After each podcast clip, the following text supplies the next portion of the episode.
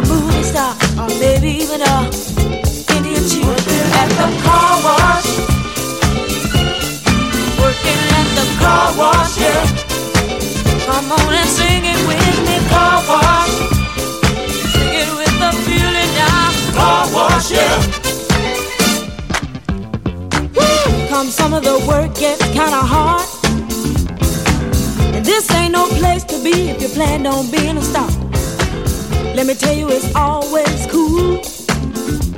And the boss don't mind sometimes if you act the fool at the car wash. Whoa, whoa, whoa, whoa. Talking about the car wash, yeah. Come on, y'all, and sing it for me. Car wash. Woo, woo. Car wash.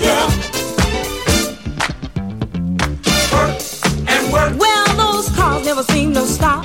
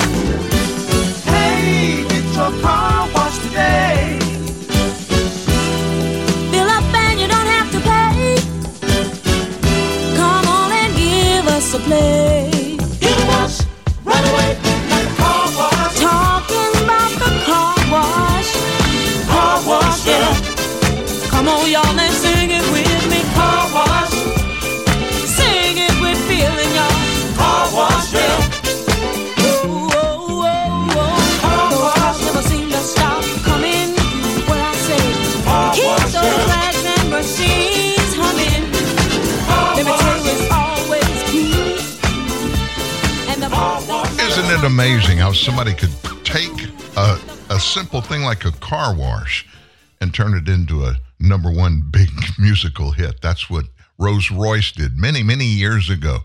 Lots of good stuff happens at the car wash all the time, doesn't it? Somebody had too much time on their hands. That's all I can say. Uh, get to work, do something productive. And of course, they write a multi million dollar song. Well, how are you doing today? Holiday week still with us? You still in the holiday spirit? Well, let me tell you what's going on around the world. Things are not looking good for the United States of America on many fronts. And we could sit here and just rehash them all, but I'm not going to do that. I just want to point some things out during the show today for informational purposes only. I'm not going to beat anybody or anything to death. I don't want to do that. But there are some things we need to touch on that continue to be important and will continue to be important unless and until somebody does something about them. And the somebody, yep, you're right. It's our president, Joe Biden. I guess you've heard lately that Joe has finally made the decision he better do something about the southern border. But what he chose to do was kind of stupid. He sent people to Mexico to meet with the Mexican governor, uh, the president of Mexico, not the governor, to talk about going back and assisting America one more time, doing something to, you know, make it a little better at our southern border, and offered to pay him, the president of Mexico, a bunch of money to do so. So, listen to what happened. Andres Manuel Lopez Obrador, that's the president's name down there. He hinted to a couple of people in the U.S. delegation he's going to reduce migration to the United States, but there's an if that goes with it. If President Biden gives more aid and support, not to Mexico, but to Latin American dictators. Dictators. Now, why would Obrador be doing this unless there is some kind of cartel in Central and South America of dictators who have gotten together and they're ganging up on the United States of America. Instead of blocking migration, it's more efficient and more humane to invest in the development of the people. That's what Obrador said. The migration issue is going to intensify, and he said that, the president of Mexico. Mexico has the upper hand this time around. That was in a tweet from Auden Cabello, a Mexico based journalist who covered the December 27th meeting between Biden's deputies and Obrador, often called AMLO, Cabello continued. AMLO knows U.S. elections are around the corner, and immigration is a number one top issue. The U.S. is desperate for Mexico's help to stem migrant flow. AMLO is going to capitalize by demanding more aid funding and asked the U.S. to invest in the root causes Cuba, Venezuela, and Nicaragua instead of walls. I don't know where this came from, but it centers around one thing and one thing only give us some money, give us some more money, and we're going to tell you what else you got to do. All three of those countries, Cuba, Venezuela, and Nicaragua, they're run today by left wing dictators. They're already exporting their people to work in the United States. And yeah, a bunch of those people are coming here illegally. Every month, Biden's progressive deputies already are waving through roughly 22,000 workers from those three dictatorships, who then help the dictators by sending money home from their low wage U.S. jobs. That money also funds and motivates additional illegals to head to the United States. Secretary Antony Blinken, oh man, he's just got it going on. He's the guy with the vision, right? Here's what he tweeted yesterday The U.S. Mexico partnership is crucial to prosperity and also security in our countries and throughout the Americas good to discuss these issues and our shared efforts to reduce irregular migration with President Obrador. Doesn't that make you feel warm and fuzzy? And then Antony Blinken, again. The U.S. Mexico partnership is crucial to prosperity and security in our countries and throughout the Americas. Good to discuss these issues. He repeated the tweet twice. This year, Biden and his pro migration deputies admitted roughly 4 million illegals across the southern border, deported only about 500,000.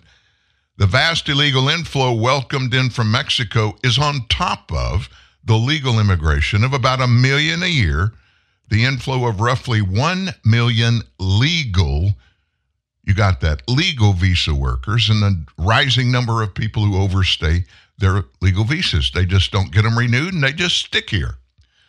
Total inflow this year added up to roughly five and a half million, or roughly three migrants for every two American births. This business backed Democrat protected invasion, it's wrecking Democrats' political support nationwide, especially in big cities like Chicago and New York City. Democrat Chicago Mayor Brandon Johnson, he said this yesterday it's the entire country that is now at stake if Congress doesn't pass a pathway to citizenship for the millions of illegal migrants pouring across the southern border. Well, guess what? Mr. Mayor, there's already a fix for this whole thing. None of this would have happened, none of it, if the president the current president of the United States, when he took office, did not just pull the border down and just throw it away, open it up down there. These idiots that go to Washington, D.C., supposedly representing the people of their respective districts and states, they go up there and the dollar signs begin to flash in their brains. Money, money, money is the root of this entire immigration charade that is not immigration. It's bring low educated, poor people to the United States who are willing to do anything for a dollar. Who makes money when that happens? big wealthy corporations. Well, what do those wealthy corporations do with all that money they're making? Well, they'll pay these low level, uneducated people. They'll pay them less than they were paying the American people. The American people, what are they going to do? They're going to be struggling to make ends meet, kind of like we're doing now. You know what the average American was paying on a house, either a lease or a mortgage payment, the day Joe Biden was elected president? The average across the nation was 1700 1700 bucks. You know what it is today? $3300. Thank you Uncle Joe. My basic home cost, whether I lease or buy, has almost doubled since you've been president. So Biden's decision to open the border leaves him with no leverage now over Mexico. Obrador knows he has the power to wreck Biden's 24 campaign. How? Accelerate worldwide migra- migration into our nation. The delegation didn't include the president. I don't know if he was scared to go or if he didn't have enough depends that he could make it on the trip. Um, that's crass. I shouldn't have said that. Could be true, though. It was led by Antony Blinken, who's pro migration, our Secretary of State, and his pro migration Cuban born border chief, that would be Alejandro Mayorkas. Obrador knows both men support this mass migration into the U.S. and will not try to punish Mexico for its policy of helping it deliver wage cutting, rent spiking migrants into America across the country. Obrador also knows Biden wants to further outsource the management of the border rather than face down his pro migration supporters during this election year. Biden, he can't even run the border or hire people that are educated, knowledgeable, and committed to the rule of law sufficient to just do what the law says should be done at the southern border. Novel idea. You can tell all your friends about this and tell them it came from Dan at TNN Live. I will do everything you want me to do at the southern border. This is what Joe Biden should tell us. I'm going to do it all. We're going to do it all. If our law enforcement at the federal level and every entity in law enforcement below the Department of Justice agrees to 100% enforce the rule of law. If you do that, we will consider doing some legislative changes through the people's representatives. You know, the House of Representatives and the Senate and Congress, where it's all supposed to go. Nobody up there has any unilateral power to do anything that changes or thumbs their noses at the law. Nothing should be done at the southern border unless and until these people in the Biden administration are either forced to start enforcing the law or are fired and find somebody else that wants to enforce the law. There are tens of thousands of Border Patrol agents at the southern border that are crying for this administration to enforce the laws. They know, they saw it work. When Donald Trump was a president, it was working well until the first day of the Biden administration when he threw the southern border open and said, Y'all, come on in. The definition of insanity. They've been doing the same thing for three years now, every day. And they've lost control now. They won't admit it, but they've totally lost control. We have no control over our southern border. Now, we're going to keep going with this, but I told you at the top of the show, if you were with me then, during the show today, I have a dire, very serious statement prediction I'm going to give to you based upon hours and hours of research that we have done here. And it's not pleasant, but it's a warning for all of us. And the circumstances, the dire circumstances, we'll talk about in detail in our second hour. Yesterday's broadcast of CNN This Morning, one of those brain surgeons that somehow got elected as the mayor of Chicago, Brandon Johnson, he was asked a question on an uptick in the most violent crime categories in the city this year. And he stated that homicides and shootings have fallen, and money for restoration and reparations will help address the cycle of violence in the city. He was on CNN this morning. Co host Poppy Harlow asked him, I do want to ask you about crime in Chicago. Just pouring through the latest data from the Chicago police, the murder rate is down from 2022. But all other forms of violent crime, Mr. Mayor, are up from a year ago, up 17%. Are Chicagoans going to be safer in 2024? And the mayor responded, well, what I've built within these last seven months, in order for us to have a better, stronger, and safer Chicago, it really requires the full force of government. As you've indicated, he continued, homicides are down, shootings are down.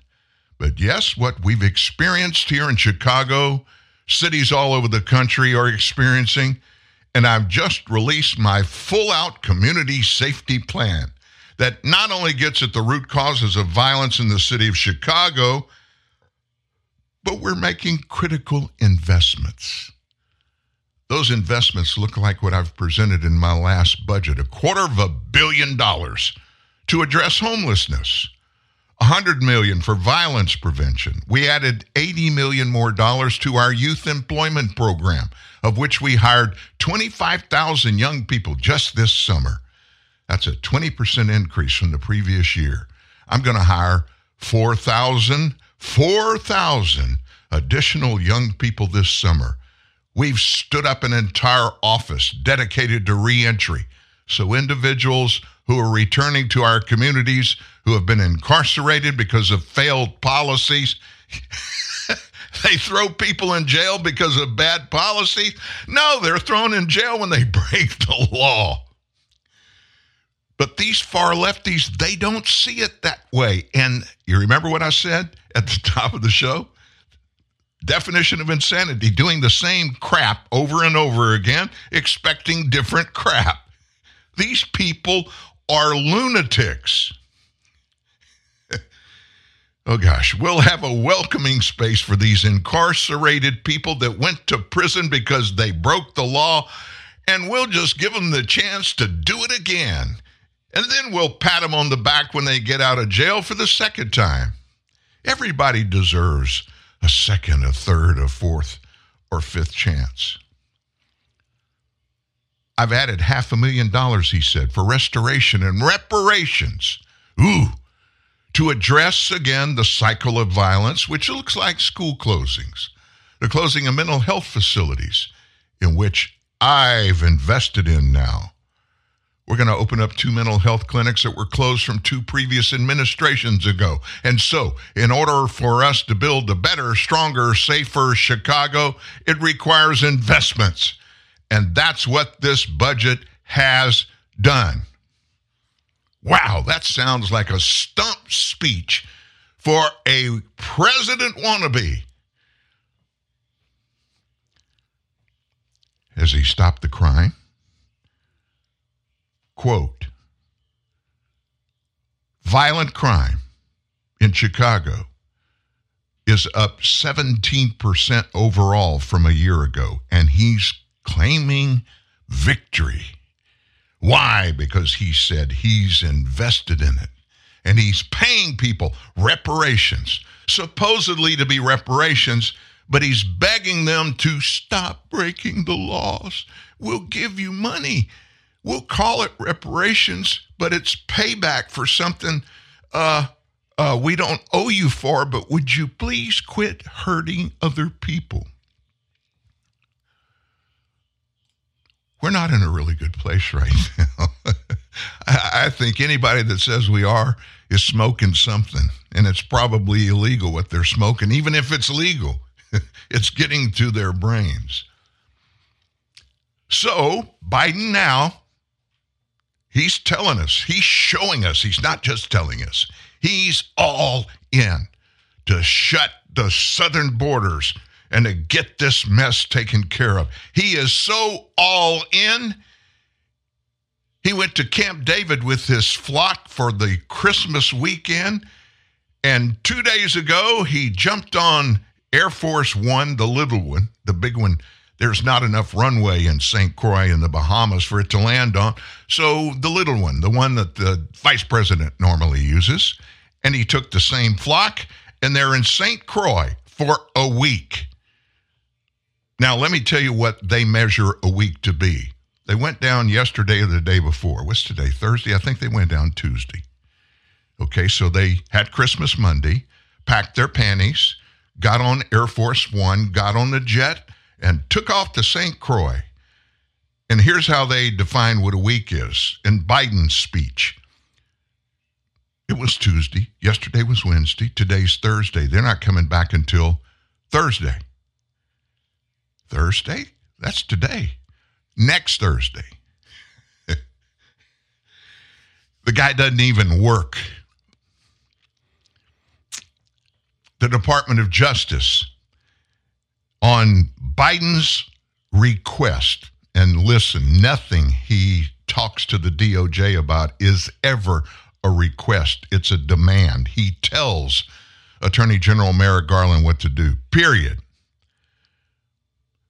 The DOJ is asking immigration judges at the southern border to treat cases involving migrants under the age of 21 as part of a child docket that loosens restrictions on court absences. And that's all in a recent memo. Immigration judges should make special considerations when young migrants fail to appear in court, the DOJ memo reads.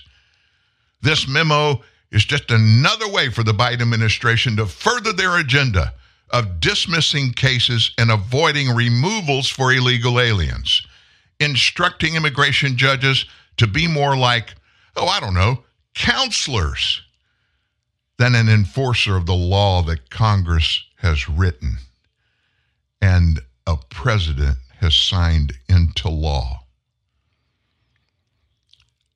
It directs judges to handle cases about these migrants with less scrutiny. Give them second chances if they fail to show up to their court appearances as part of a new juvenile docket for such cases. The number of unaccompanied migrants crossing the southern border continues at record highs. That's according to Congressional Research Service. This Executive Office of Immigration Review memo is just another way for Biden to further his agenda of just dismissing cases, avoiding removals for illegal aliens, instructing immigration judges to be more like counselors than an enforcer of the laws. They're pushing the envelope using children, a sympathetic class of people.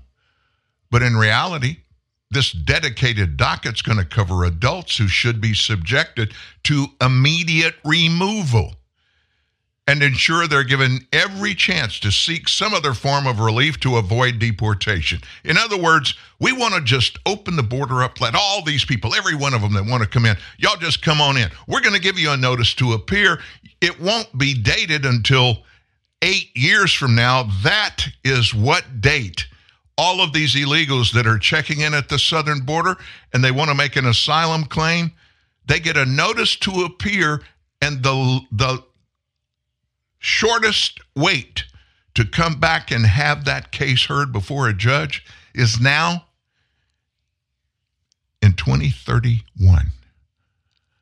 Eight years. And you think they're going to come back? No. What Biden and other Democrats are hoping and praying for. Number one, we got to get a majority back in the House. We got to keep the majority and expand it in the Senate. And oh my God, we can't have Donald Trump or some other Republican in the White House. We've got to keep Joe Biden in the White House. We'll prop him up. We'll do a new a new version of Bernie's weekend when Bernie died the first day and nobody that celebrated during that weekend knew Bernie was dead. We're going to do all that. And we hope that we'll get there and we'll just tear up all this crap that we're trying to con the American people, telling them we're going to do this and this and this. We're just going to make them all citizens. We'll get Congress together. We'll have a big party on the uh, the lawn of the White House. We'll let all these illegals come in and wave the magic wand over their heads and saying, You are now a legal citizen of the United States of America. Give me another excuse. Tell me another reason they would be doing this. This memo instructs judges to make special considerations when these young migrants don't show up for their court hearing when they can't be located because of an unreported change of address or an overlooked request to make such a change, they give them a 30 day extension to verify the location of the migrant, and it'll be requested, and of course, they'll give it to them. A judge will then proceed with the case if the young migrant fails to appear at the next hearing and can order them removed in their absence. That's according to the memo. The creation of a juvenile docket is going to help address mounting concerns of human trafficking involving children entering the country illegally.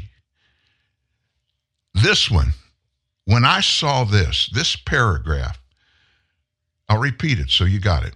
The creation of a juvenile docket will help address mounting concerns of human trafficking involving children entering the country illegally. Let me ask you an adult question. What will a juvenile docket do for the kid? The one that is here unaccompanied and here. The only reason that kid is here is to be sold and trafficked in the United States or shipped somewhere else in the world. And that has been proven to be happening every day since Joe Biden's been in the White House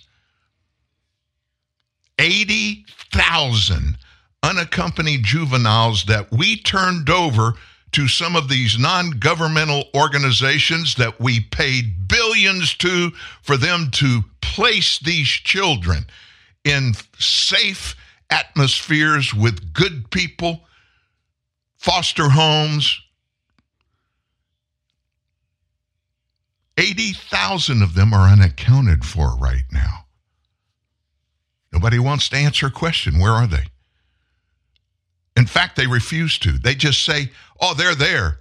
We're just we're just organizing the paper to put it in order so we can know exactly where they are, but they're all there. They were taken care of. We placed them in the right places, and those are good people. People like Catholic Charities. That all came out six months ago. Have you seen the follow up report about where those kids are? No. And there are even more now. We're told that in cases where a kid shows signs they're a victim of trafficking or abuse or neglect, DHS and the Department of Health and Human Services Office of Refugee Resettlement may, this is in the new memo, they may open a probe into the matter. They may.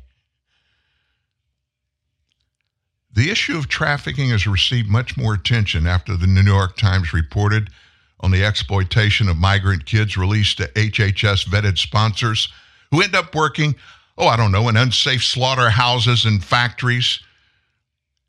You know, Joe's trying to set our operation to run just like his buddy Xi Jinping does over in China. Kids work from sunup to sundown and they give them maybe 50 cents to a dollar a day. Oh, but look at all that money those big money funders of government are going to have extra so they can pay us. Quid pro quo, Joe. Quid pro quo. The administration gives the impression that it's concerned about these kids, mandating, for example, that ICE attorneys will request a 30 day continuance when children fail to appear in court. But you can see in the same document the administration wrote only that DHS and HHS may initiate investigations into potential trafficking, abuse, or neglect. And that's coming from the former ICE chief of staff under the Trump administration, Jon Feere, who now serves as the director of investigations for the Center for Immigration Study. Why not command that to happen? And why exactly hasn't ICE launched massive investigations into the worksite abuses of these minors that were uncovered by the New York Times in multiple exposes? And the New York Times is not some beautiful conservative rag in the news world, is it? They can't even get the administration to pop up and give us an answer. There's no doubt the Biden administration's anti border policies have been a boon for child exploitation, yet ICE hasn't had a single press conference announcing any arrest of those involved, nor has HHS. That's Xavier Becerra. You remember him? He's from California. He has no experience in dealing with health matters or kids whatsoever, but he's in charge of making sure these kids are taken care of. When he was asked six months ago to get answers, nobody's heard a peep.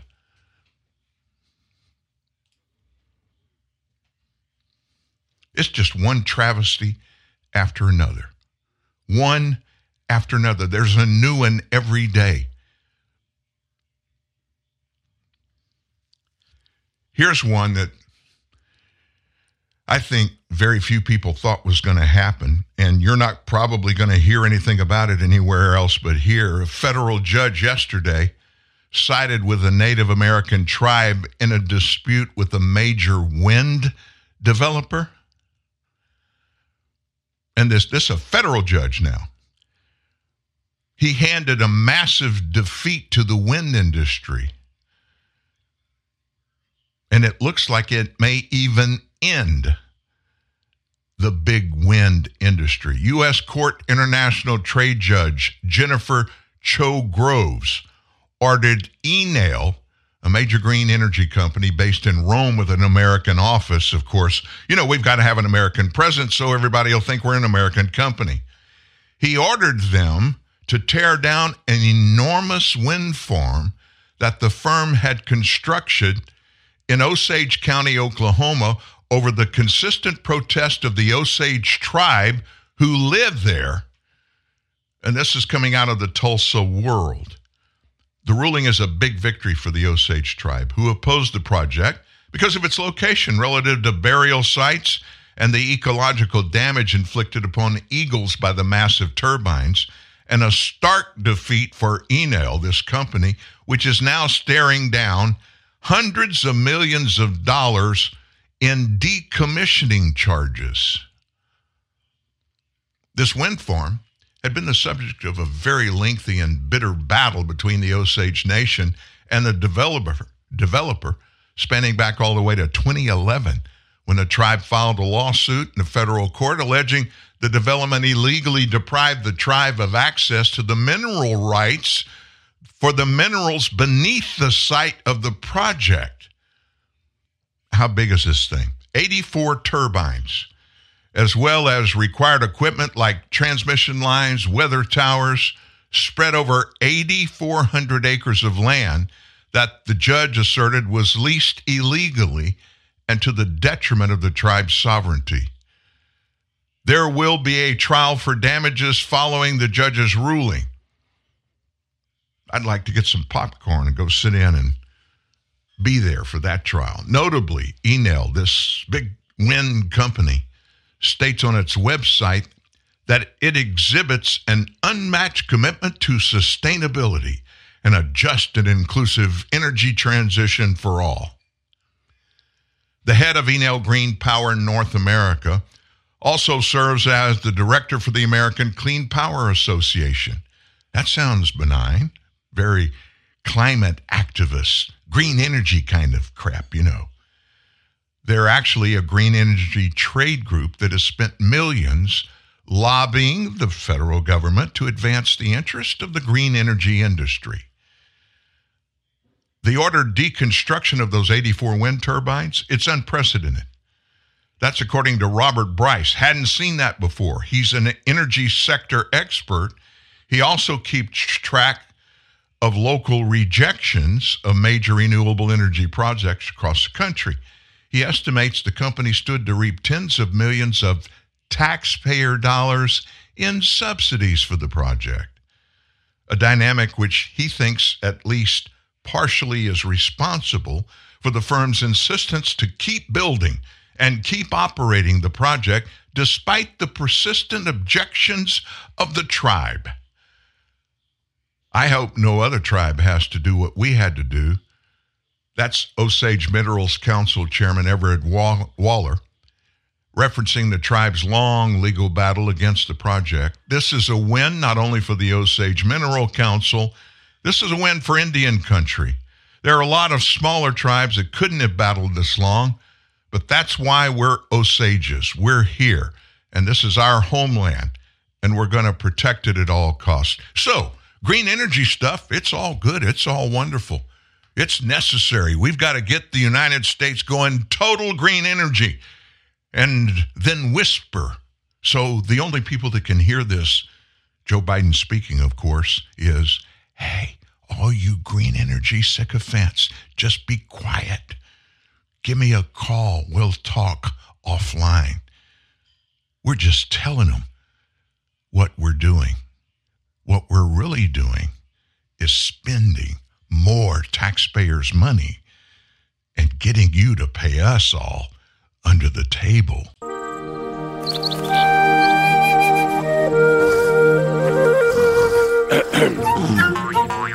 Off to gang and showtime. Uh, do you know this guy? I'm not gonna cry, am I? Only if you don't believe in the power of friendship. Really? You guys are good. Movies right when you want them. Watch unlimited movies instantly for only nine bucks a month from Netflix.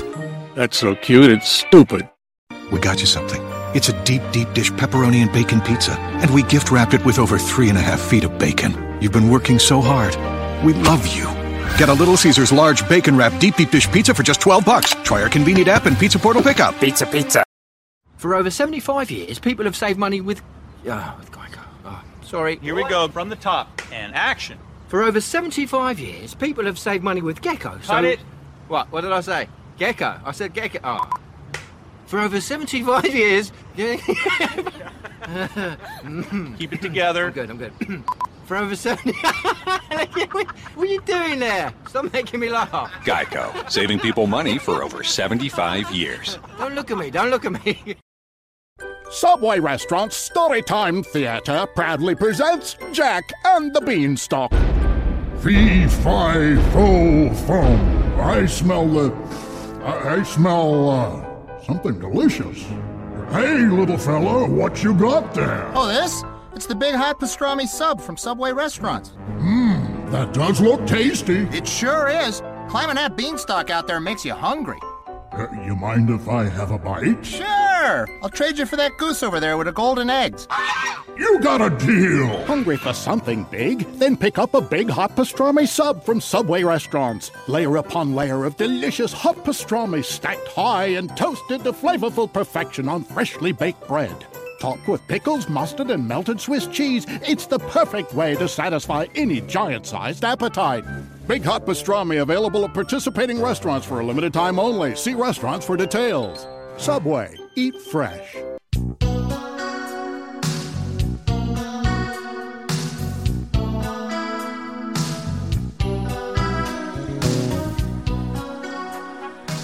I like the group Chicago. And they go way, way, way back. Different kind of group. They kind of fit into their own niche. Nobody out there really had that sound. It's kind of like the Eagles.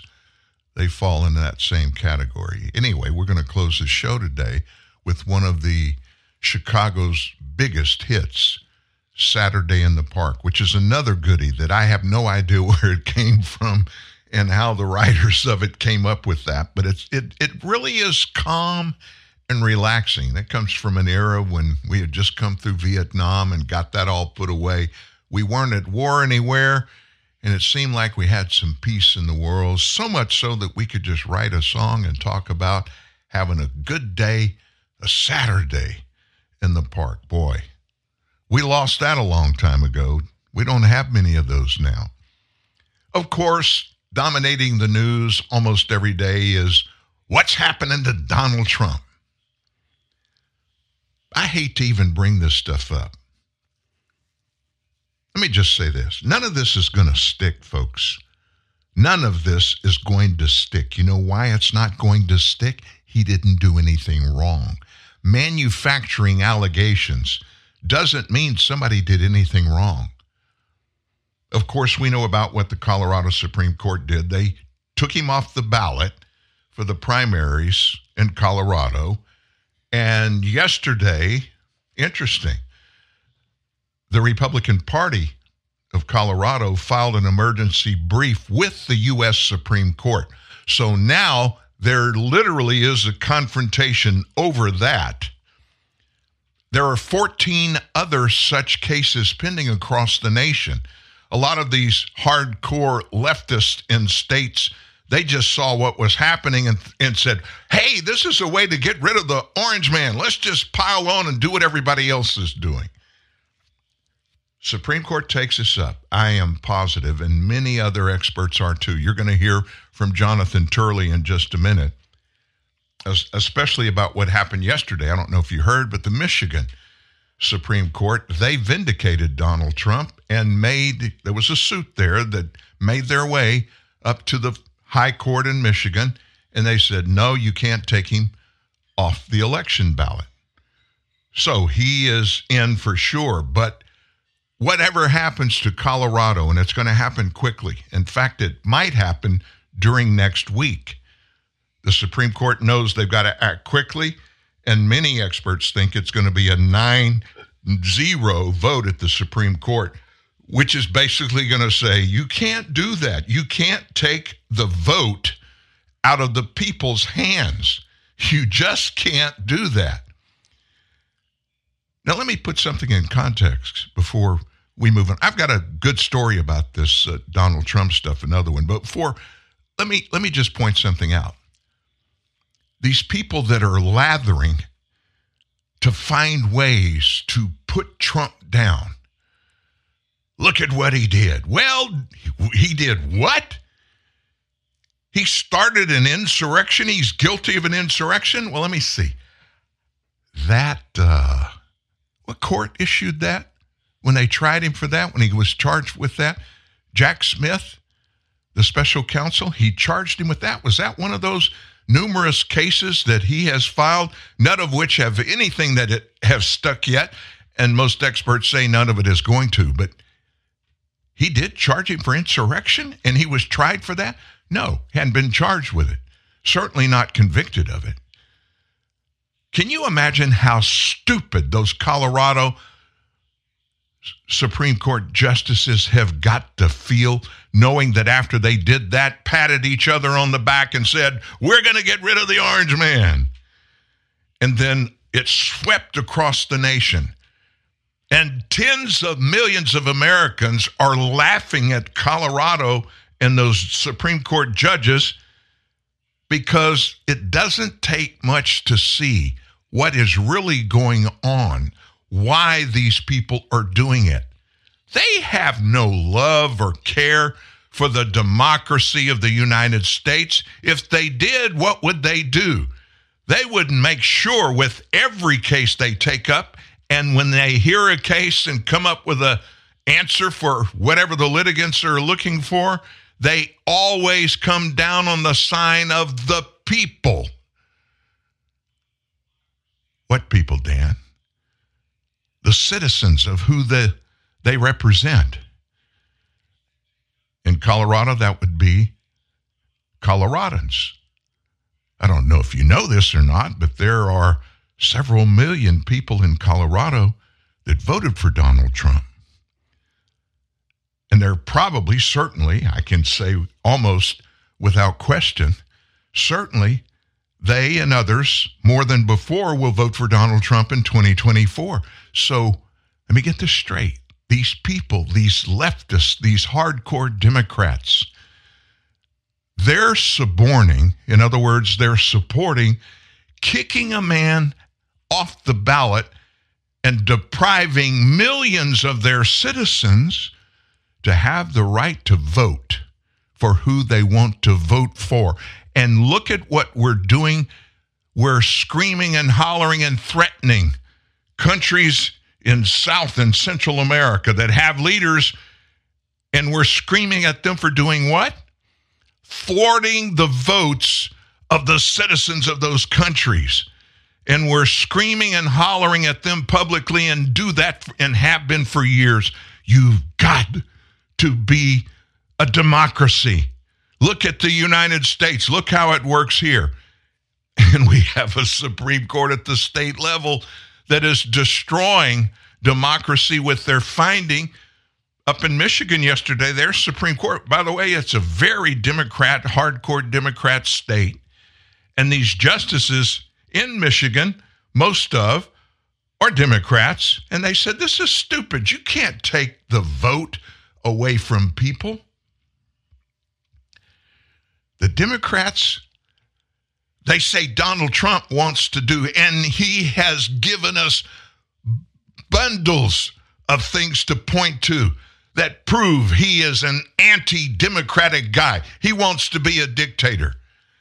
I've asked this on the show a multiple number of times. Please, just send me a text or an email. Come on the show. Name one or two things that Donald Trump did that were anti democratic.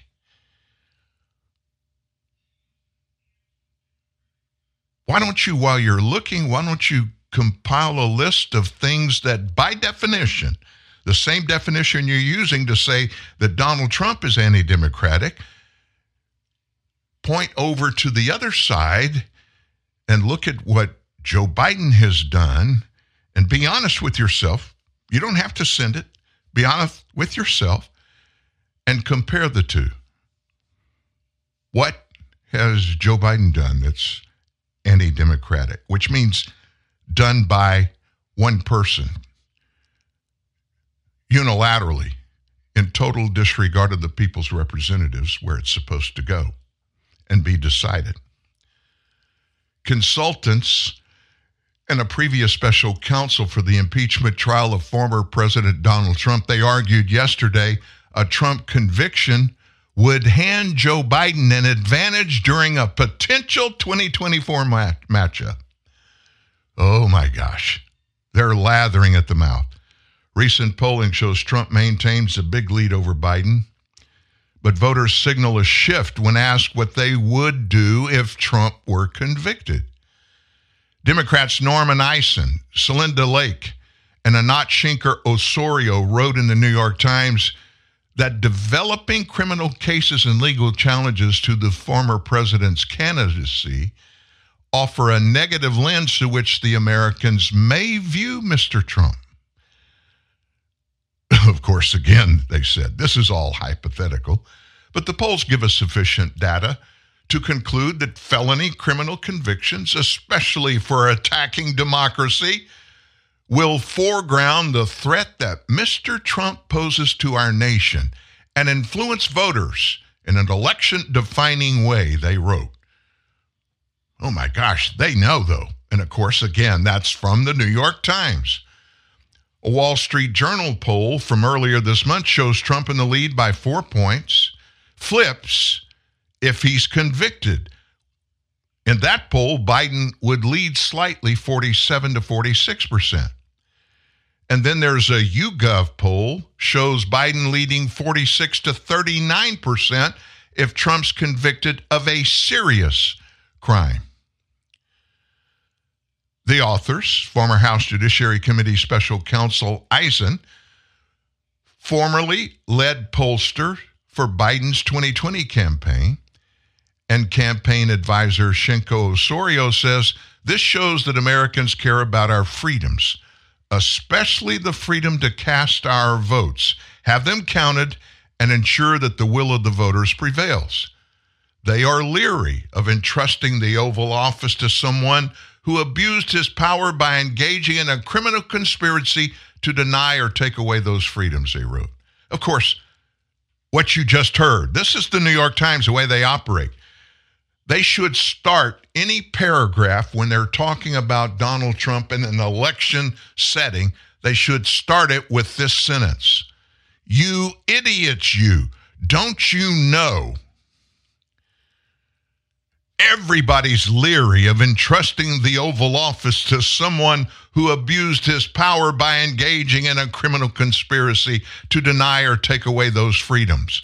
Well, you want me to play one more time? It would be about the 50th time I've played an audio bite that 18 leading Democrats in both the Senate and the House when they come back to confirm the vote on previous elections, 18 of them stood to their feet and demanded that the U.S. Congress forget about the votes of the people and throw the Republican that won that election out just because they're an elect, they're a Republican.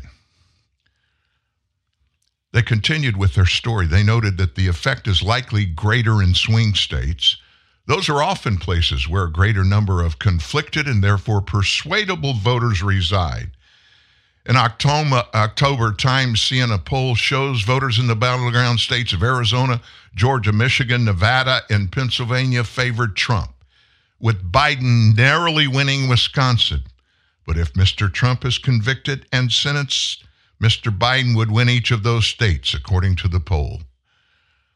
Special counsel Jack Smith has sought to maintain Trump's March 4th trial date from continuing to file documents on deadlines suspended by the district judge to asking the Supreme Court to consider Trump's presidential immunity appeal before the D.C. court had a chance to weigh in. The justices rejected his request for them to quickly take up the question. They did that on Friday. By the way, the D.C. Court of Appeals is slated to hear oral arguments for Trump's appeal on January the 9th. You know, normally we would say, let's let everything play out. Let's let it play out. Oh, not this case. We can't we can't take any chance, any possible way. We got to stop it if we can for Donald Trump to be elected, even if we have to find things and kind of change them a little bit if necessary. You know, we can make a, a professional boo boo when we report.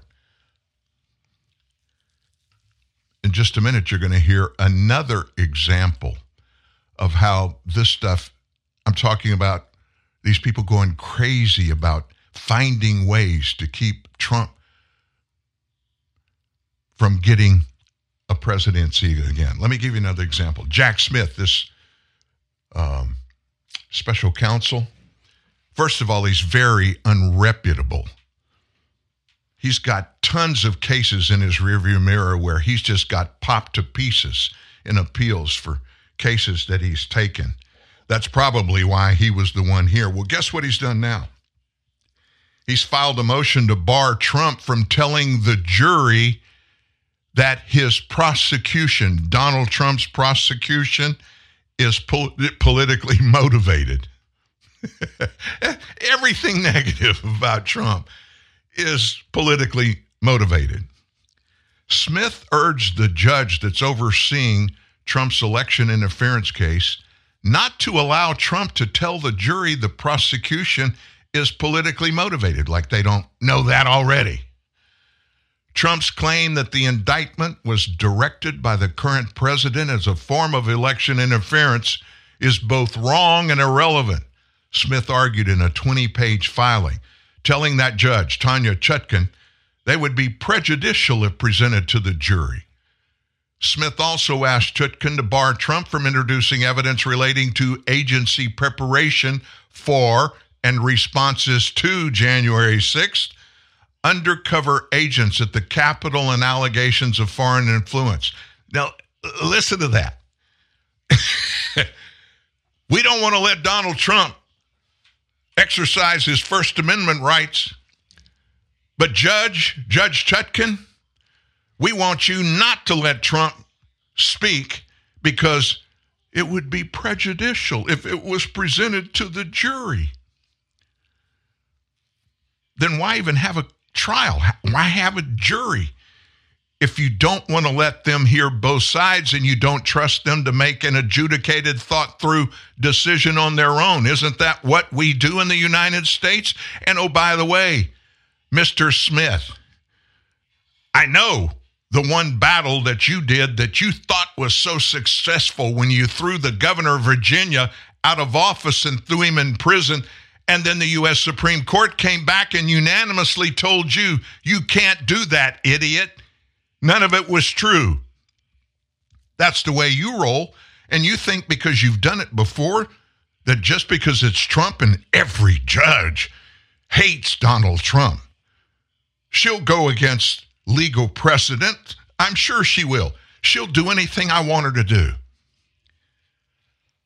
Following his indictment in this district, the defendant has made unsupported and politicized claims of selective and vindictive prosecution, indicated that he intends to explore irrelevant issues related to the government's investigation, and complained that the grand jury's indictment and the court's trial date will interfere with his political activities. That's in Smith's filing. None of these issues, none of these issues, he said, goes to the defendant's guilt or innocence. All of them should be excluded. So, in other words, Jack knows everything Trump is claiming. Oh, it's false. We want you to just trust me. I think it's false. Judge, you don't even need to hear any of this, nor does the jury. So let's stop them from exercising two things their First Amendment rights and that he's innocent until proven guilty. Smith filed this motion yesterday. Despite Chutkan's December 13th order, remember this?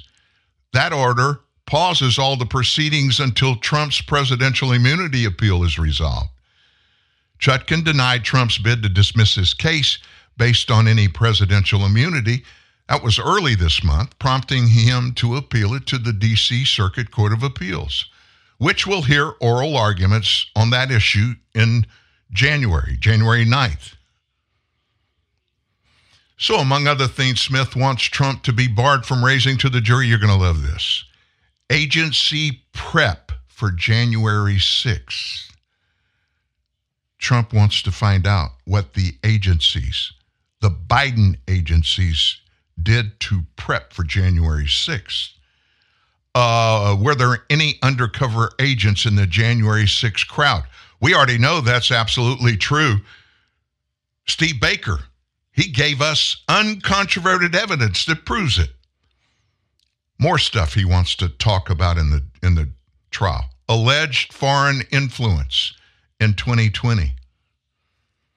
Oh, and cross-examining cues questions to witnesses that might infringe on valid privileges. Now, last Friday, Supreme Court denied Smith's attempt to go around the appeals court and have the Supreme Court justices rule on the issue without the lower court even weighing in.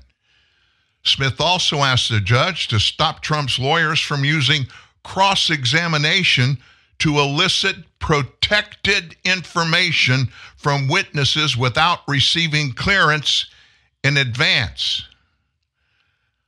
Allowing the defendant to question witnesses about information for which a witness either must or would be likely to assert a privilege in open court in front of the jury runs the risk of unfairly and improperly suggesting to the jury that the witness lacks candor in presenting to the jury otherwise inadmissible evidence he wrote. I thought you were representing representing the people.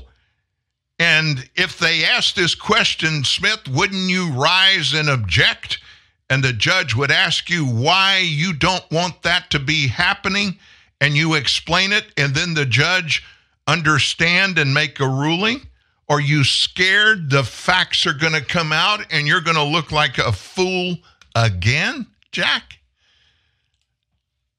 I mean, folks, these people are scared to death that Donald Trump is going to not be thrown in jail. They don't want him to not run. They want him to go to jail for life so they never have to hear or even think about him again. To them, they want him to be nothing more than the Orange Man. From McAllen, Texas to Berlin, Germany, the universal language is truth on TNN, the Truth News Network.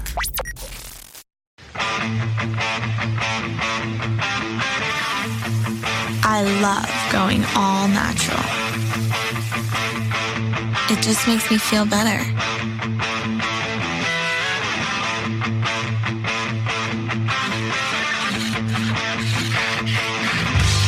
Nothing between me and my 100% all natural, juicy, grass fed beef. Introducing the All Natural Burger, the first ever in fast food, with no antibiotics, no added hormones, and no steroids. Only at Carl's Jr. Yo, some people think it don't make sense that I'm a horse whisperer. Fancy prance, yo! But you know what else don't make sense? Bye. I mean, it's good for you, but still somehow tastes amazing. Sideways fancy prance, you heard? Yeah. Clippity clop, clippity clop. Yo, I just whispered all of y'all. Too easy.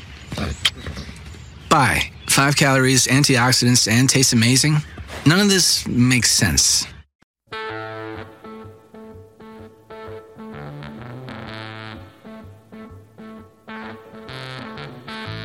Forget about it, there will not be a TNN Live on Monday. We don't miss many days, but uh, we're we're going to take Monday off. We'll be back in the saddle on Tuesday and every other Monday through Friday going forward. We're going to start the year together on January 2nd, next Tuesday, and it'll take me months to get to where I can write when I write a note or date or even write a check to change the year to 2024. I do that every year. Be honest, I bet you do too. I told you a bit ago before we left the Trump stuff, I wanted you to hear from constitutional expert attorney Jonathan Turley, along with Kayleigh McEnany. Now, you may remember Kayleigh as only being Trump's press agent, White House uh, communicator, press secretary. I don't like to use the term secretary. To me, sometimes it sounds demeaning. But what you may not know is she is a um, Harvard graduate and an accomplished attorney in herself. So the pair getting together, you get some good ideas and thoughts. Kayleigh McEnany with Jonathan Turley on the latest Trump stuff. Here now with reaction is Fox News contributor Jonathan Turley. Jonathan Turley, we expected this appeal. I, I have the writ of cert for the Supreme Court right here in front of me. And many of the bases you and I discussed are the arguments of the Republican Party. They say Section 3 of the 14th Amendment is not self executing, and they say that President Trump, as a president, does not fall under the text of this amendment. What do you think? They're talking about the Republican Party of Colorado filing an emergency writ with the U.S. Supreme Court, which kind of shocked a lot of people. But I think you'll understand when you hear Turley and Kayleigh go forward with this explanation. It makes a lot of sense. Well, it's a very strong appeal. It's frankly the moment that many of us have been waiting for.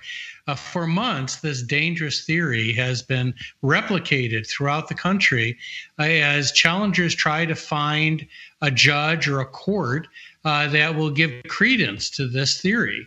Uh, many of us believe that it's fundamentally wrong from historical and a legal perspective. Uh, but they finally found four justices uh, in Colorado that were willing to do this. Now, that court had seven democratically appointed justices, and three of them refused to sign on with this and said that it was clearly wrong. But they were able to eke out a 4 3 win in Colorado.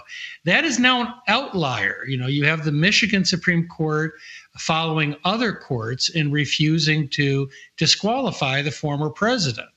So it is ripe for the Supreme Court to review. There's a conflict among the states, and there's a very weighty issue here, uh, obviously, uh, for the country.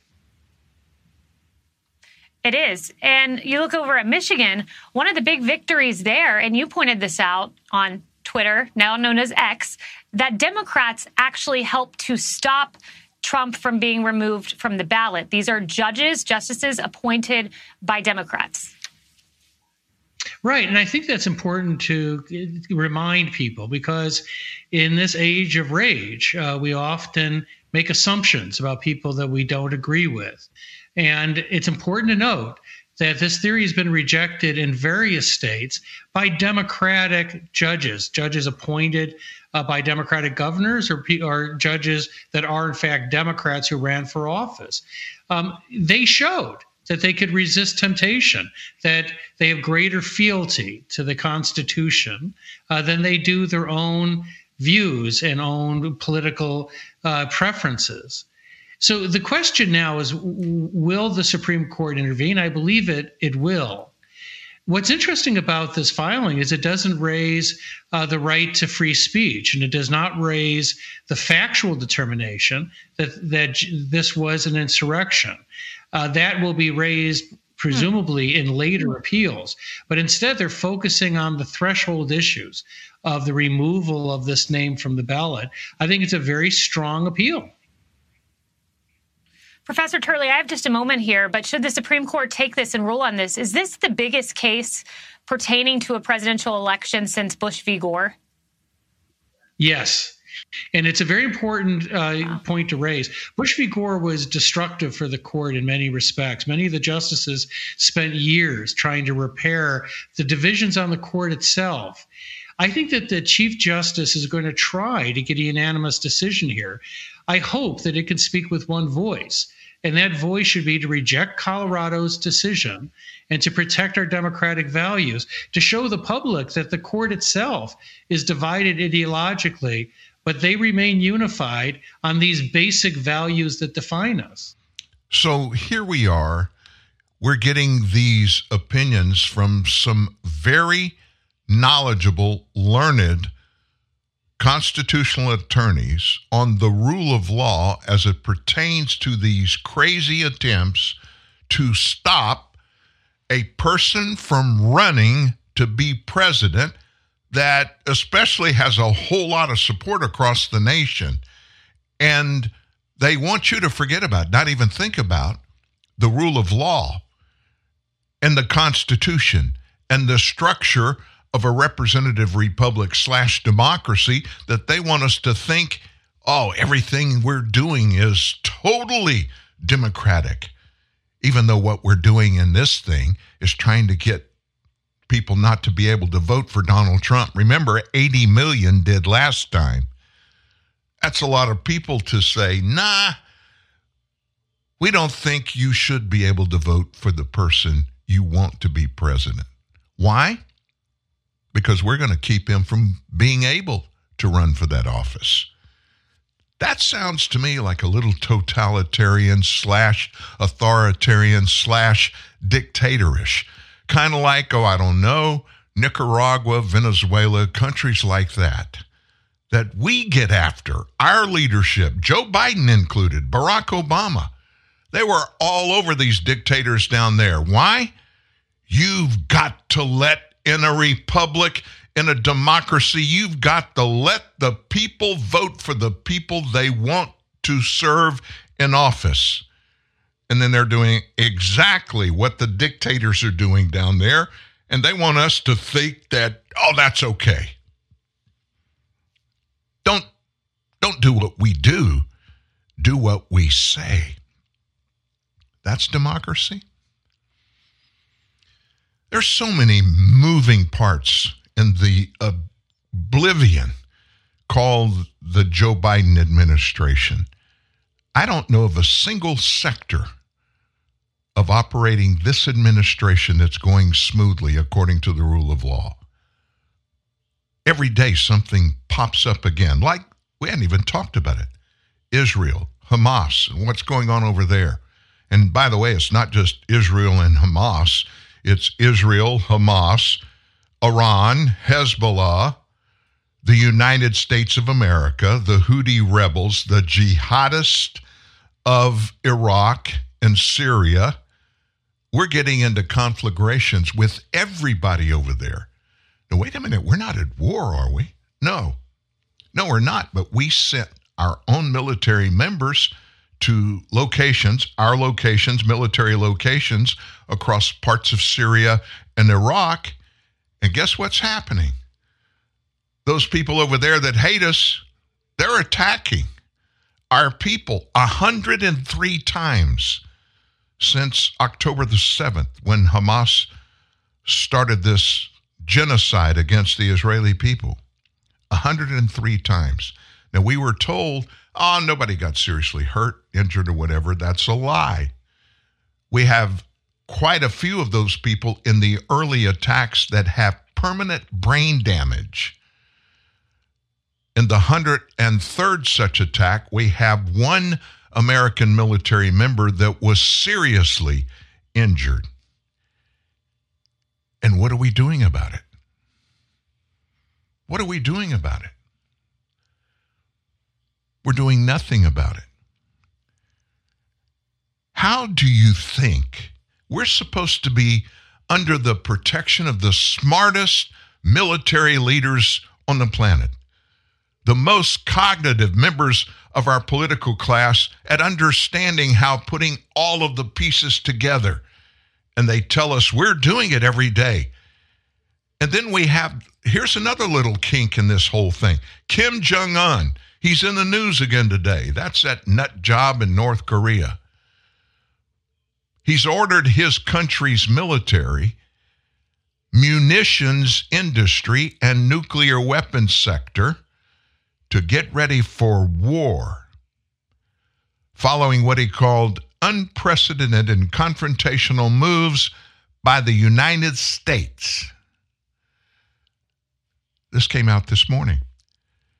Speaking on the policy directions for the new year at a key meeting of the country's ruling party on Wednesday, Kim said Pyongyang would expand strategic cooperation with anti imperialist independent countries. Who are those anti imperialist, independent countries, anybody that doesn't like us. North Korea has been expanding ties with Russia. We know that, among others. Washington accuses Pyongyang of supplying military equipment to Moscow for use in its war with Ukraine, while Russia provides technical support to help the North advance its military capabilities. Kim Jong un set forth the militant task for the People's Army and the munitions industry, nuclear weapons, and civil defense sectors to further accelerate preparations for war. On Thursday, early this morning, our time, South Korean President Yoon Suk Yeol visited a frontline military unit in the eastern county of Yeoncheon to inspect its defense posture and call for an immediate retaliation if there was any provocation from North Korea. I urge you to immediately and firmly crush the enemy's will for a provocation on the spot. Now, this is the South Korean president. He was speaking to his military leaders. During the party plenum, North Korea's Kim also laid out economic goals for the new year. He called it a decisive year to accomplish the country's five year development plan. He clarified the important task for the new year to be dynamically pushed forward to the key industrial sectors, called for stabilizing the agricultural production on a high level. Now, that sounds benign. I mean, that's what leaders are supposed to do, right? The North, just so you know it, has suffered horrible food shortages in recent decades, including a real famine in the 90s, often as a result of natural disasters there. International experts have warned that border closures during the COVID 19 pandemic worsened North Korea's food security. Their crop output was estimated to have increased year on year in 2023 due to favorable weather. But a Seoul official has said the amount was still far below what is needed to address the country's chronic food shortages. At the same time, Kim Jong un has urged women to have more kids amid a plateauing birth rate. A transcript of his speech shows he also urged parents to flog their kids. That means whip them and instruct them towards jobs in the army or hard labor in the name of toughening up a jaded and stagnant population. We're talking about Kim Jong un. Why would this little round man, and he's not, if you've seen any pictures of ladies, gotten really, really fat? Why would these people in Iran, in Lebanon, in Gaza, in Syria, in Iraq, in Yemen, the Houthi rebels, and Kim Jong un, why would they all of a sudden, every one of them, be out flexing their muscles and spitting on the great Satan? That's the United States of America. And by the way, in collusion with each other, they've done that 103 times, attacking the great Satan in our military bases. Why have they done it? Because they know Joe Biden will not do anything.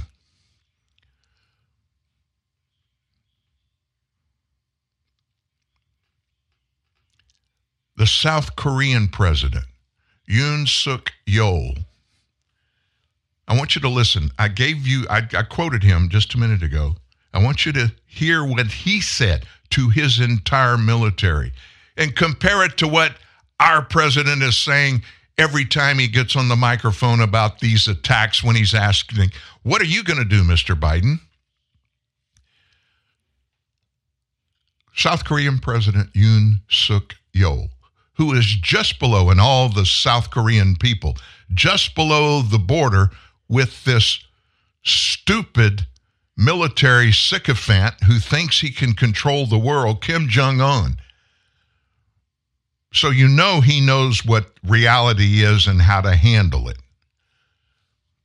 Here's what he said to his people I urge you to immediately and firmly crush the enemy's will for a provocation on the spot.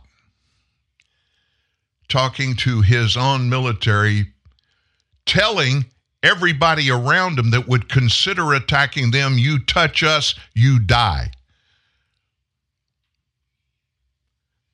They're not hearing that or anything like that from the President of the United States, are they?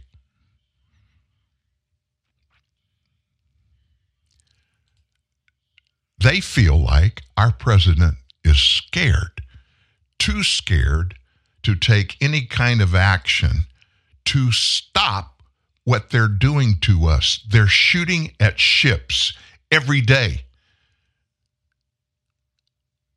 They're doing everything they can to enhance and increase the war in the Middle East, and they're not afraid of the United States at all anymore. This is dangerous stuff. This needs to be thought about. The American people need to realize this is a really big deal. So, as the war in Gaza expands, the U.S. is responding to attacks on U.S. forces in the region. The Navy shooting down 17 drones and missiles over the Red Sea launched from Iran backed rebels. Joining me now is a man who knows the dangers of the sea better than anyone, former USS Cole Commander Kirk Lippold. First, thank you for your service, uh, as always. Appreciate it. Um, you know, these ships patrolling the seas, it's a coalition of nine countries. Is that enough to cover? Well, I guess first let's start with 17 missiles. Were they testing the system of that coalition?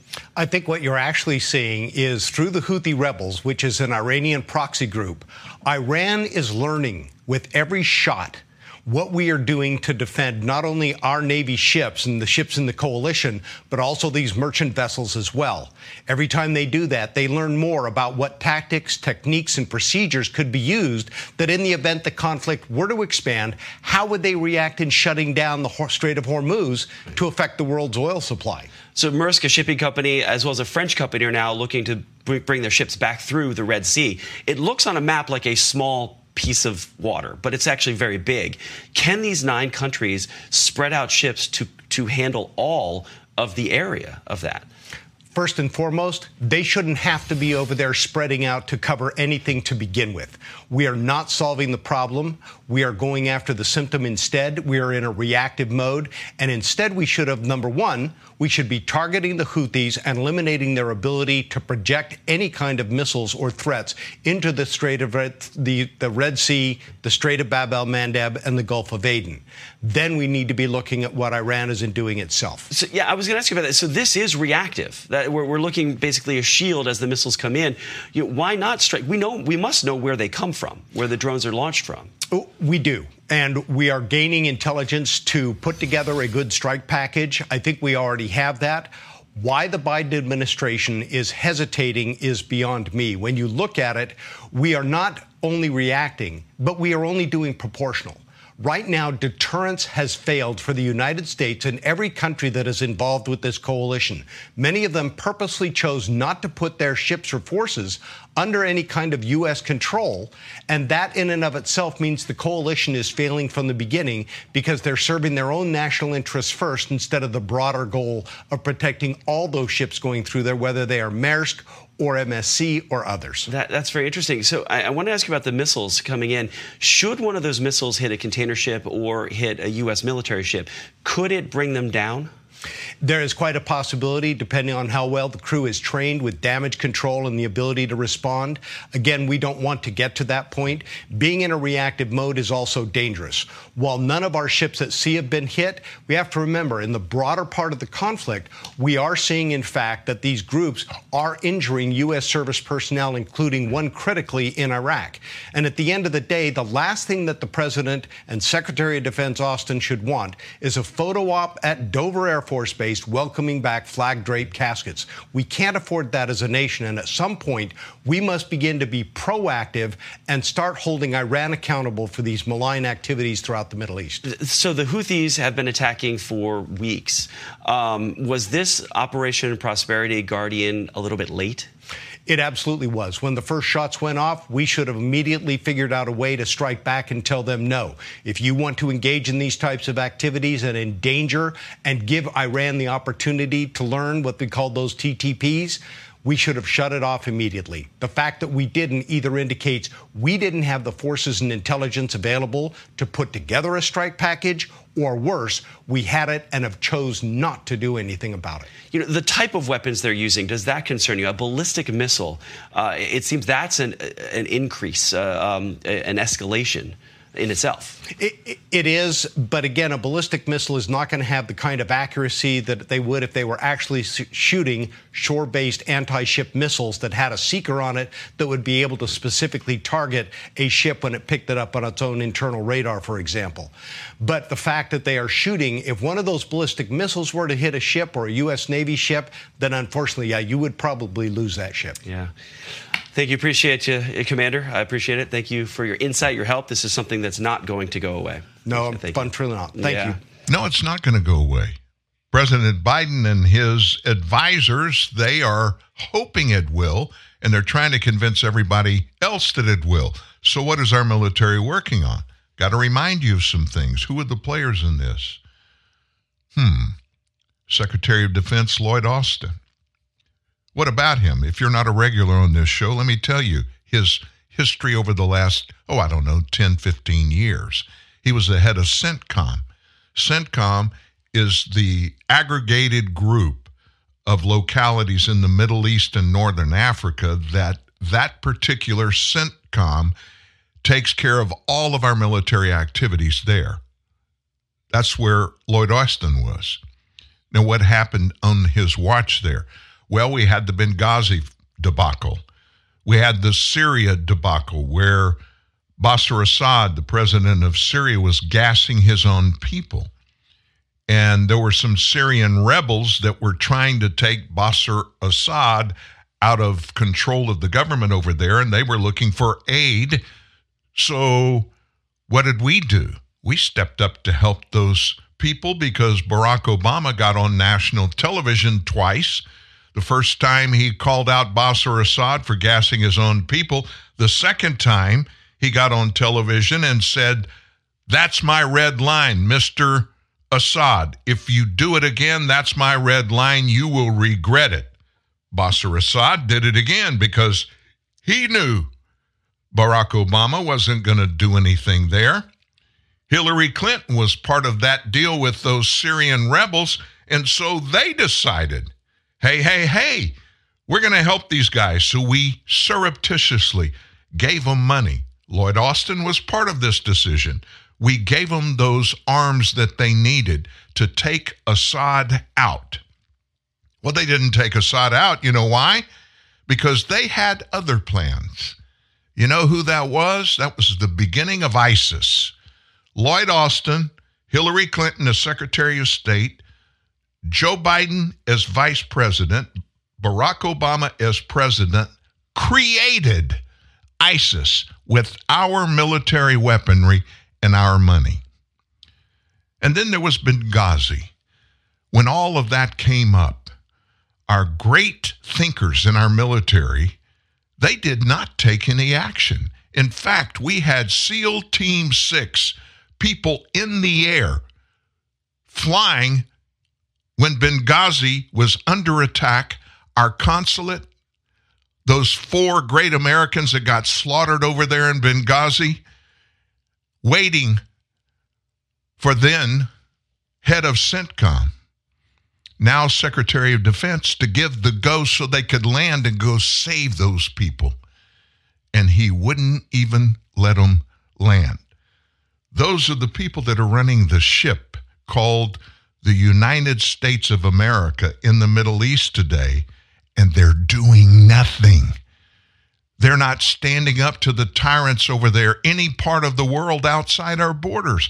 They're not standing up to anybody here. Mass rampant criminality, terrorists flooding across our southern border. How many and what are their plans? We don't know. We have no idea. And so they just sit and idle and do nothing. The car is not moving as far as the United States government is concerned, but it's moving in every other part of the world, and it's not good. You remember I told you at the top of the show that during the show today I was going to give you a little opinion, Dan opinion about some very serious things that are in the wind? Here's what I am confident we are looking down the throat of. We are going to experience domestically, which means within the borders of the United States, we are going to see a terrorist and foreign nation supported insurrection on our shores that will make 9 11 look like a picnic. Do I know something? Look, all I can do is what you can do yourself. Put circumstances together. Watch and listen to what our leaders are doing and saying, and then put that in the context of what they're not doing. And then look at what's happening simultaneously. We know for a fact on Biden's watch at our southern border, more than 200 terrorists from around the world on our own terrorist watch list have slipped into the United States. You know what they won't tell us? They won't say this, but we know it because they won't tell us. They have no idea where they are or what they're doing. Well, you think 200, we have, you know, 330 some odd Americans. You know, 200 guys can't do anything. 19 of them brought the Twin Towers down in New York City and killed 3,000 Americans in one day.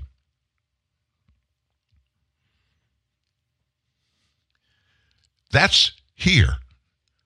What else could be happening around the world? Well, look for yourself. 103 attacks on our military members in the Middle East since October 7th, and we have retaliated and stopped it. Let me put that in the context of what history has done, recent history, and our leaders. Just one leader, Donald Trump. Iran captured an American journalist and they killed him. They were warned before that happened by Donald Trump. And when they did that, Trump told them, he literally told them, I told you not to do that. You're going to pay a price. And he took out Soleimani, the general that ran and for years devised all the plans for the Iranian Revolutionary Guard. That's where the bad guys live in that part of their military. They're the ones that go out and commit jihad and destroy innocent people. Soleimani has, I don't know, I don't know how many scalps he had on his belt of even American people. He was known around the world to be the number one leader and perpetrator of terrorism across the world. We took him out. Donald Trump took him out. How many more issues did we have with Iran after that? Not any. Not any at all. No threats or anything. Nothing was done. Until Joe Biden became president. And look at what Iran has funded in attacks and stuff against us, our allies around the world. And what's Joe Biden done? Well, he had a great Christmas weekend in Camp David, came back to the White House overnight, and then got on a plane headed to St. Croix for 10 days.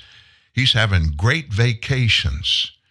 Meanwhile, his minions are out there and they're doing everything they can in a united effort to do one thing stop Donald Trump from going back to the White House.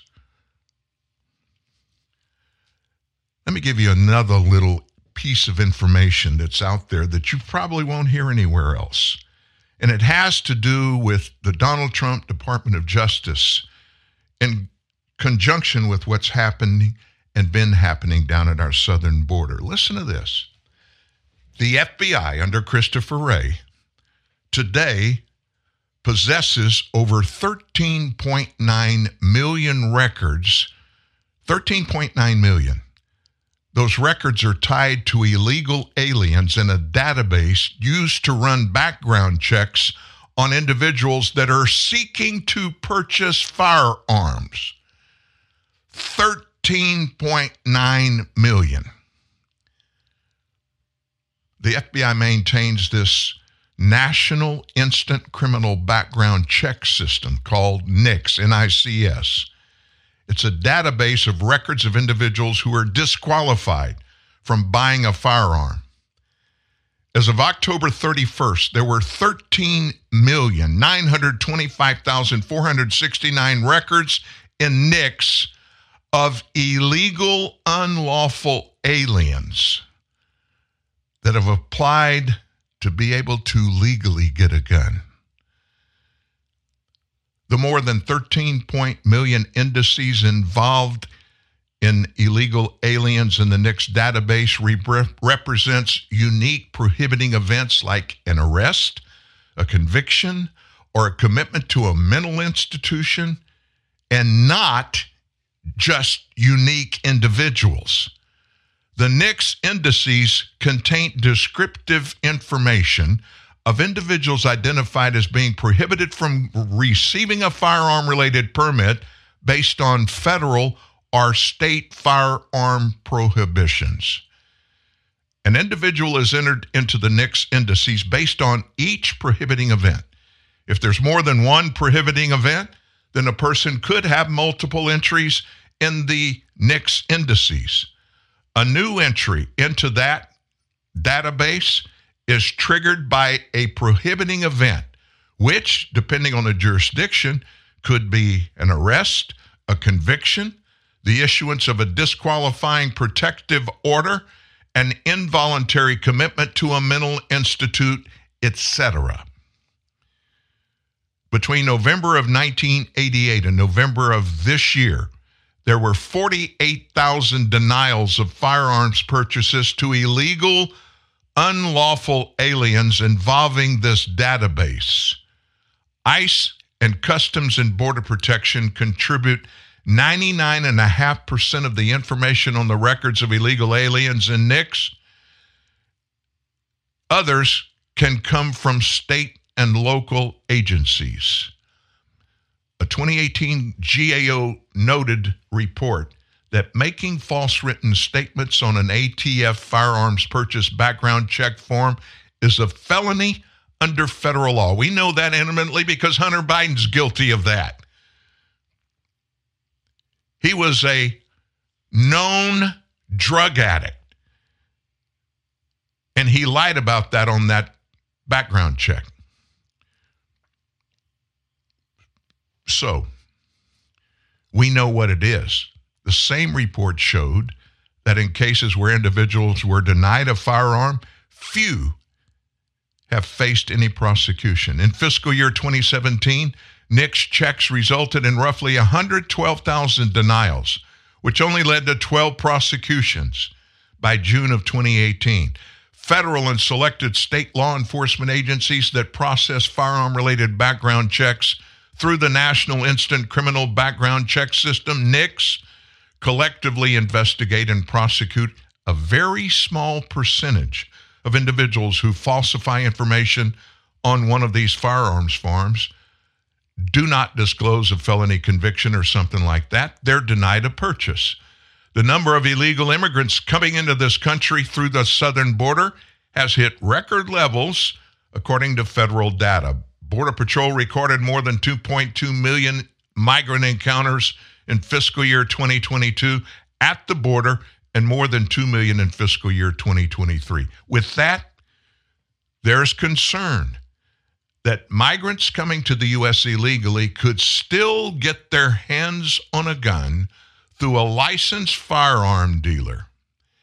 If there's no record of an illegal alien in the NICS database, a firearm could be sold if the individual lies about their immigration status on their application, which is a felony, of course, and or may possess an ID from a state that allows non-citizens to obtain driver's licenses, like uh, California, uh, like uh, New York. As long as you have a license and no history, you can buy guns. This is really an open door for terrorists and those wishing to do us harm to be able to acquire firearms. You put all of that in context, folks.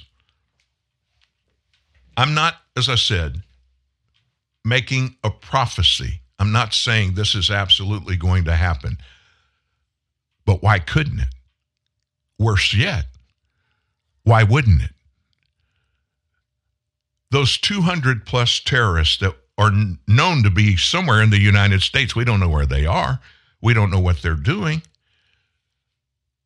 But why would they be on our terrorist watch list unless they're terrorists?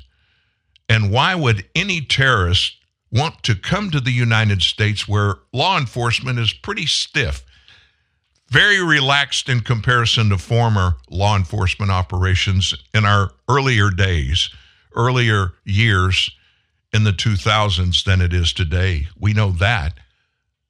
But why would they want to come here? Do you think they want to come here to find better circumstances for themselves and their family members? I kind of doubt it. Real terrorists, especially those from the Middle East and some of the South African nations over there and Central America, they hate the United States. They hate Americans. I would venture a guess that less than 1% of those 200 plus terrorists and any other terrorists that have slipped through without being reported or discovered, less than 1% of them would have any kind of positive feeling for the United States and for the Americans for a number of reasons. But those people are taught from birth, especially the Islamist the jihadist Islamists, the ones that from birth are taught we're the infidel. Anybody that's not Muslim on the earth, you're an infidel. I'm an infidel. I'm a Christian. So, what are they taught in the Quran, their Bible? Convert the infidel. That would mean get us to convert from Christianity to become a Muslim. And if we don't agree to do it and do it, kill them.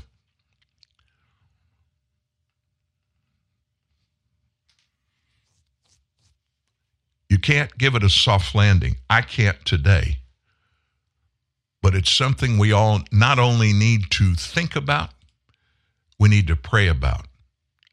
I predict, unless God intervenes and our leaders in Washington and other places around the world start paying attention and not just looking at circumstances, doing something about circumstances and better quickly start comporting to the rule of law and finding and rounding up people that are wrongdoers, illegal, doing illegal things, even if their being here is the only illegal thing they've done.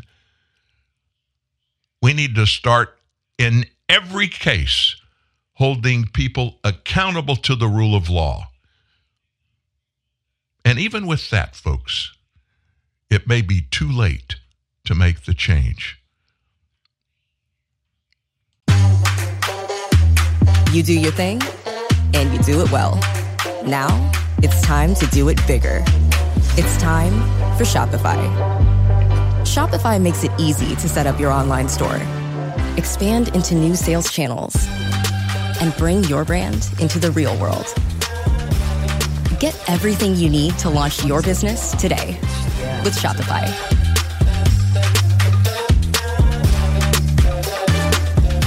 Your true friends are the people in your life that totally get your inside jokes, your unique style, most important, what you want to eat. Taco Bell knows that when you get together with your real friends, it doesn't matter what you're doing, but hey, it might as well be something that everybody can get into, like the Taco and Burrito Cravings Pack with four crunchy tacos and four beefy five layer burritos. So even if you're all sitting around doing absolutely nothing, you know you'll still have a good time. It's Taco Bell's Taco and Burrito Cravings Pack.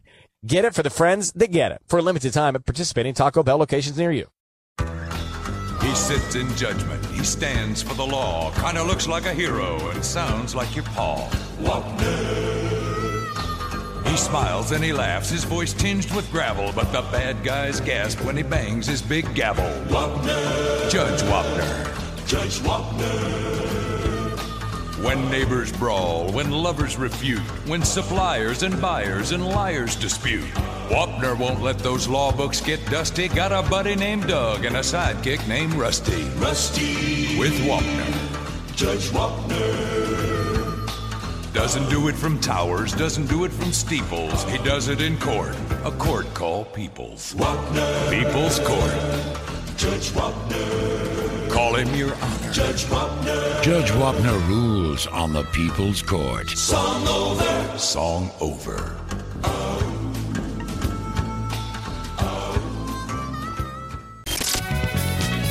In the clown car of the deep state, you will never find a greater den of scum and villainy. You need a hero. Here again, blaster in hand, is Dan Newman. My blaster is powerful. the only blaster I have, folks, is the spoken word, and truth, the truth does a lot of really good, good when it's enacted and enacted upon. And telling you what I did earlier, in fact, just in the last few minutes, it's not to make anybody be afraid.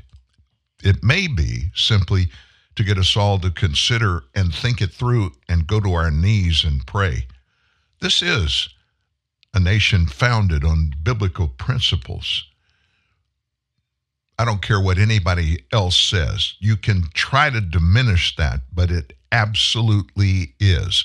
I can read, I can look back at the people that founded this nation, that came here to get away from government top down ruling of citizenry, to not do what is happening in this nation today, which is taking us away from government of the people, by the people, and for the people, which is the way it's been for 240 years, and take us back where a small group of people at the top of the government control every part of our lives.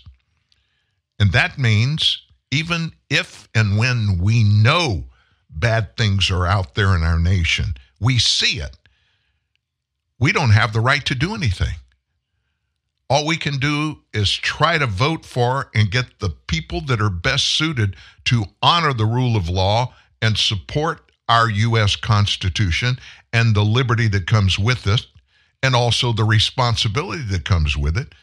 That's all we can do. But getting or trying to force somebody to do something, we can't do that. Meanwhile, another one of the uh, egregious industrial complex departments of our government, the Centers for Disease Control, they got, the CDC got exactly what they wanted for Christmas. Now, what was that? Nationwide data shows sky high levels of the latest COVID 19 strain. And you know where they're finding it? In our water supply. All winter, the CDC and the FDA have been using the new contagious JN1 variant to push their World Economic Forum endorsed policies. Now, this should be scary too. Whether we're supposed to be eating outdoors for the holidays or getting a combined flu plus COVID shot, the actual truth is far more troubling. Here's what they're not telling us. Unsurprisingly, the biggest COVID related story was completely buried by the mainstream media. Despite vaccine status, repeat infections of COVID may actually compound negative effects. Do repeat COVID infections increase the risk of severe disease or long COVID? We're told that many repeat infections are mild, but some studies suggest people who have been infected with COVID more than once are at a greater risk of severe disease or long COVID. The most important thing you can do is be prepared ahead of time. And there are kits out there, medical emergency kits that you can buy. I'm not going to I'm not trying to sell anything. I'm not at all, but if you're concerned about it, you've had COVID multiple times, talk to your doctor and ask, should I and where can I get one of the COVID medical emergency kits?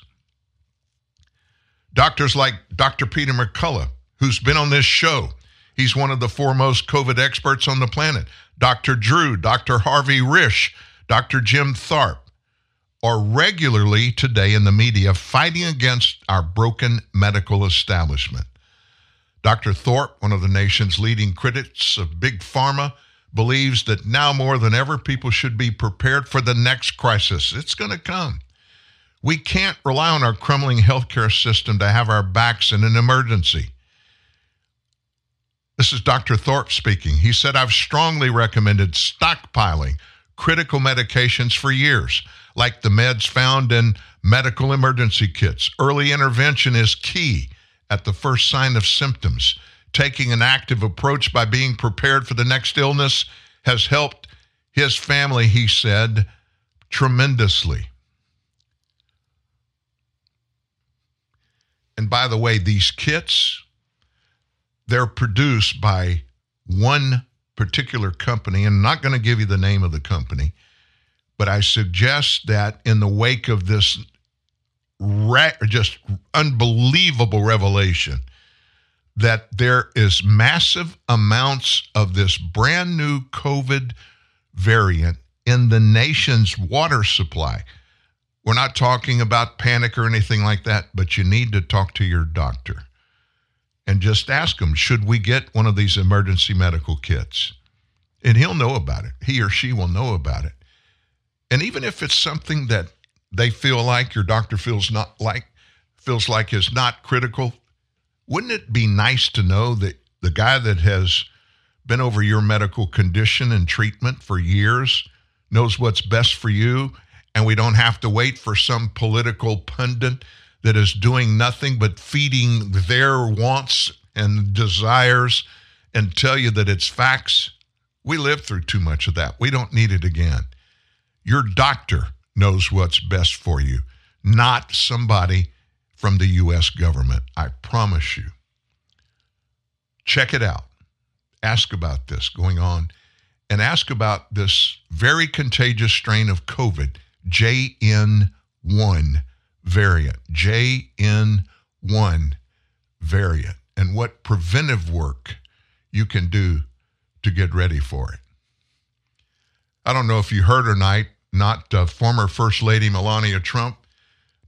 You know, she wasn't with her f- Trump family for the holidays, and the left, they just went crazy. Oh, they're divorcing and all that kind of stuff. She didn't appear in the Christmas photo that featured members of the Trump family media, anti Trumpers, were thirsty for another scandal, which there haven't been any Biden family scandals. They make them up. They noticed that Melania was not included in the Trump family Christmas photos. Some of them claim this was further proof that Melania is unhappy with Donald and she's leaving his sign. Let's save some time here. Maybe Melania took the picture, right? Sure, that's not too normal for this family. Melania was probably sick. No mention of her illness from anyone, including the person who posted the photo. It's not a family photo, it's just a photo. That's just kind of one thought. Melania doesn't want anything to do with Trump. One ex user commented. As another one said, dude, can't even fix his marriage, but don't worry, he can definitely fix the country. The picture shows most of Trump's family, although Eric Trump's family is absent. Melania's father, Viktor Knavs, is included in the Mar a Lago photo that was shared by Kimberly Guilfoyle, foil, former uh, Fox on air talent. She's engaged to Donald Trump Jr. But the rumors have been put to rest. Never Trump speculation was wrong. Melania spent Christmas with her mother, who is very ill. Melania has always been very devoted to her entire family. It should be no surprise she spent this Christmas with her ailing mom, who couldn't come to Mar-a-Lago. Further, spokesperson for Trump also affirmed Melania was what page six described as tending to a family matter. The outlet cited a source who said the presidential hopeful and his wife plan to step up top tier diplomatic appearances in 2024. Well, about today, it's been a hard one. But hey, if we don't talk about it, we don't think about it. And if we don't think about it, we don't do things to make sure we can mitigate the bad stuff, if we can. You guys have a great day. We're going to be back tomorrow morning. I'm hoping we're going to have a special guest. I'm not going to tell you who, but it's somebody you'll know and like. See you then.